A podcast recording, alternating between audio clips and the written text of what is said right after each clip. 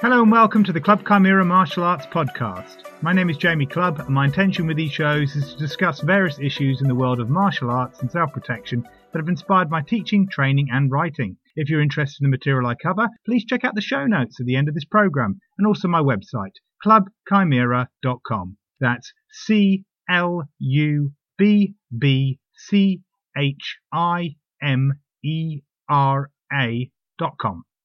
In addition to all the usual lesson reports and links to other free material I have on this website, please check out the upcoming series of Vagabond Warriors intensive training courses. The first two are booked at Over Norton Village Hall, Oxfordshire, on Sunday the 28th of July 2019 and Sunday the 25th of August 2019. They will both start at 10.30am and finish at 1.30pm. For those residents in the UK or even looking to visit for a holiday and would like to train in the Clubb Chimera martial arts cross training methods I regularly discuss in my private client lesson reports, this is your opportunity. I'll discuss more about these at the end of this podcast. This episode is part one of The Way of the Rabbit, which discusses methods outside of fighting for dealing with a self defense situation. I hope you enjoy the show.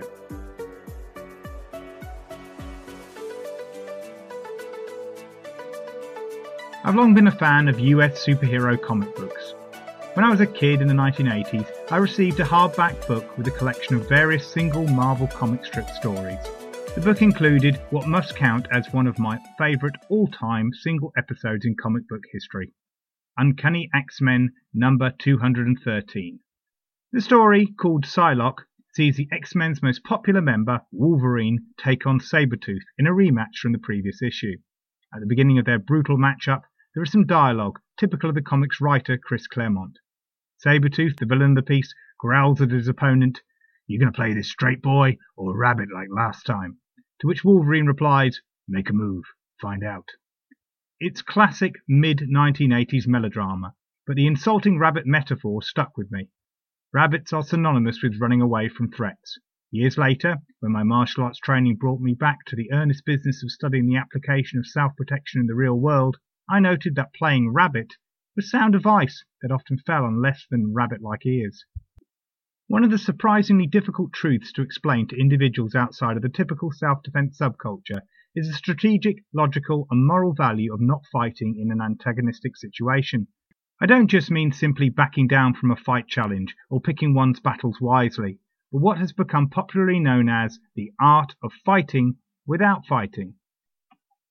Bruce Lee famously created a scene in Enter the Dragon where he humiliates a bully on a boat by saying that his style of fighting is the art of fighting without fighting. He tells the bully he will show him the style on a nearby island. The bully gets into a rowing boat, expecting Lee to follow him over to the island. Instead, our hero sets the little boat free from the larger boat, putting the man at his immediate mercy. The story was an adaptation from a famous and probably apocryphal anecdote taken from the life of one of Japan's most celebrated samurai duelists and warriors, Bokuden Tsukahara. Bokuden was born and died during the Sengoku period when Japan was fighting some of its most fierce civil wars. He had a highly distinguished career with huge numbers of deaths attributed to both his individual duels and success in battle.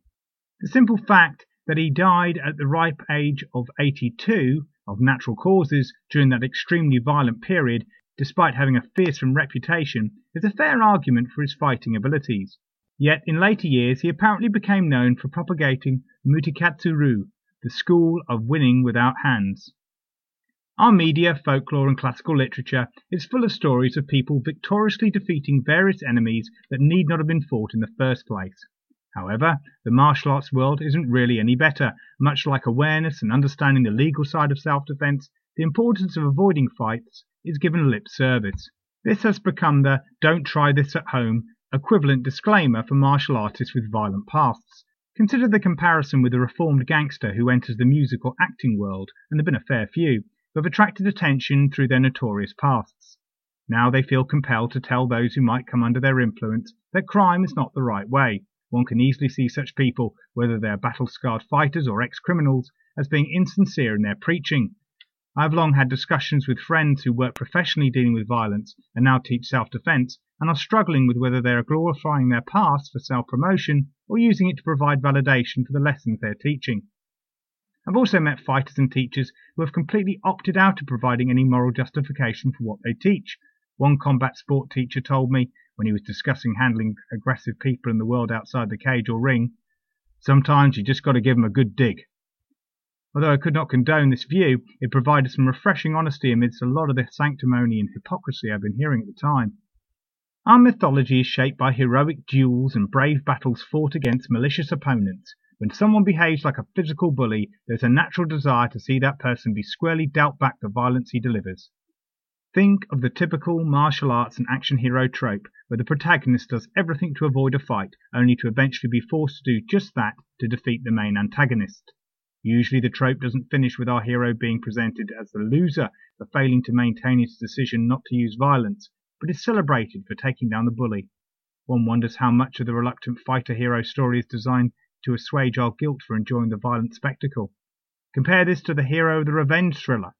Like a public executioner, the hero is cheered on by his or her audience as they exact a personal justice. The revenge thriller is a lightweight variation of the Elizabethan revenge tragedy. This genre, which has its roots in the ancient dramas of Seneca, delivers the message that violent revenge, however justifiable, always destroys far more than the original wrongdoer, and these plays always ended with the hero dying after exacting justice. Again, we're expected to cheer on the hero, yet morally accept the spiritual debt he had to pay for effectively playing God. Our conscience was clear in our enjoyment of the dramatized bloodletting, provided we understood the spiritual message. If we are to be a bit more cynical, on a base level, audiences get a double hit of titillation.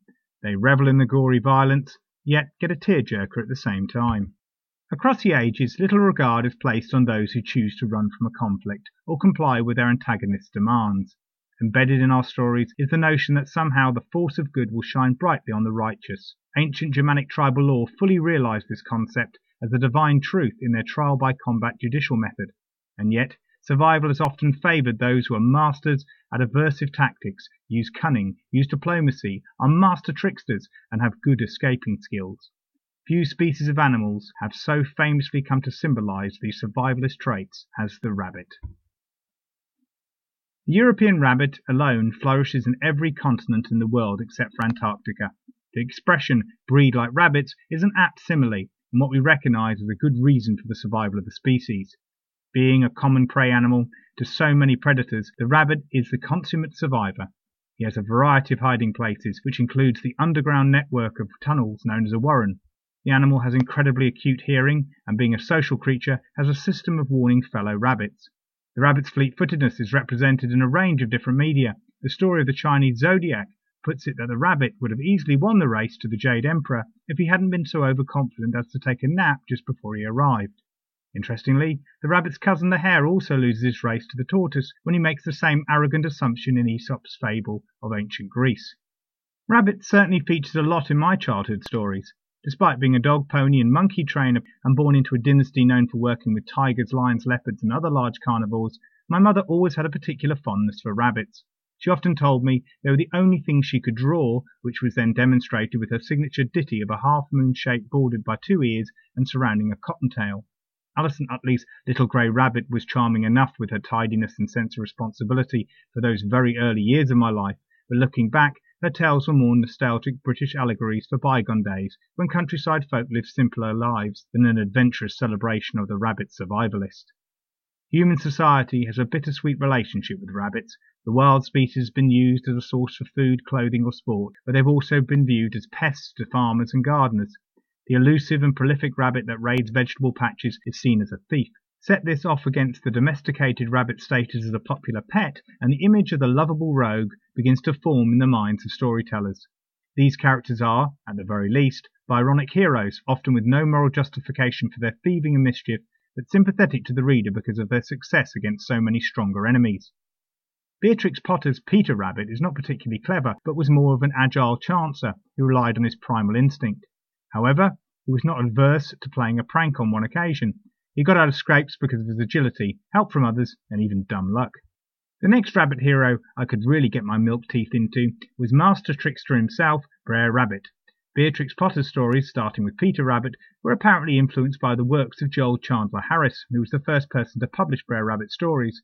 He framed these using a fictional narrator character called Uncle Remus. The stories were folk tales Harris said he had first heard between 1862 and 1866 on the Turner Plantation slave quarters. Harris, who was working as an apprentice to a printer of a Confederate newspaper, spent a lot of time with the plantation slaves and memorized the folk tales he heard. However, besides the fact that both Potter and Harris's tales feature anthropomorphic rabbits who narrowly escape getting eaten by predators, there is little similarity between them. I remember avidly listening to Brer Rabbit stories as a child, and eventually revisited them many times throughout my childhood, later rereading every single Enid Blyton adaptation to my daughter.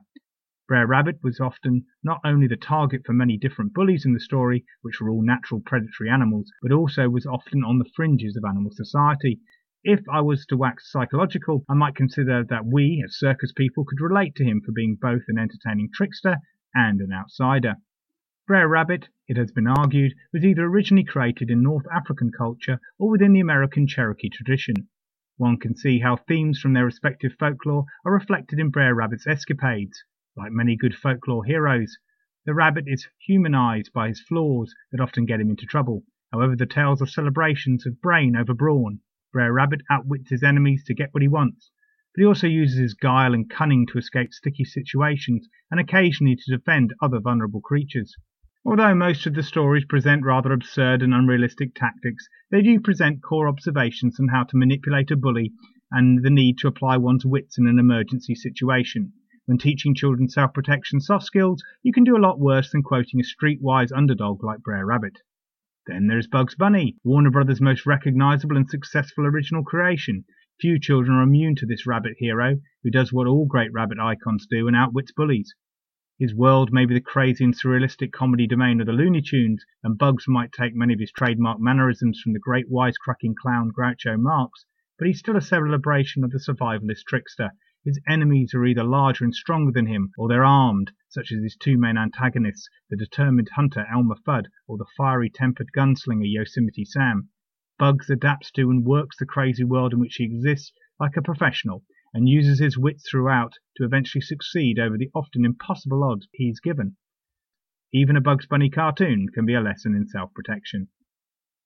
Perhaps one of the greatest explorations of the self-defense rabbit icon can be found in Richard Adams's Watership Down. My daughter was steadily introduced to the novel, an animated feature film, as a fable about resourcefulness, courage, being streetwise, even in the country, and facing the harsh realities of the world. This novel recreates the Brer Rabbit character as a mythical prince of his species called El-ahrairah, and Adams puts him, along with the sun god Frith, at the center of an invented rabbit religion and culture.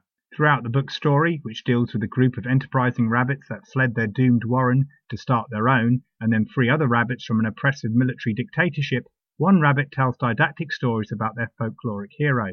The first story told, which became the pre-credit sequence from the 1978 adaptation of the novel, is a creation tale that sets down the universal philosophy of the rabbit. Here, El-ahrairah is punished for refusing to control his species' prolific breeding by Frith, who condemns them to a lifetime of facing predators.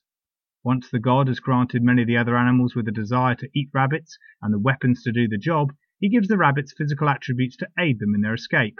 However, above all else, he provides the following advice to El-ahrairah. All the world will be your enemy, prince with a thousand enemies and whenever they catch you, they will kill you. But first they must catch you, digger, listener, runner, prince with the swift warning. Be cunning and full of tricks, and your people shall never be destroyed. With fighting being the last resort of all intelligent self-protection students and teachers, we owe it to ourselves and all those who wish to positively influence to develop skills that are based on using one's wits to avoid having to fight. There is much that the rabbit, an animal who can rarely rely on its abilities as a fighter, can teach us.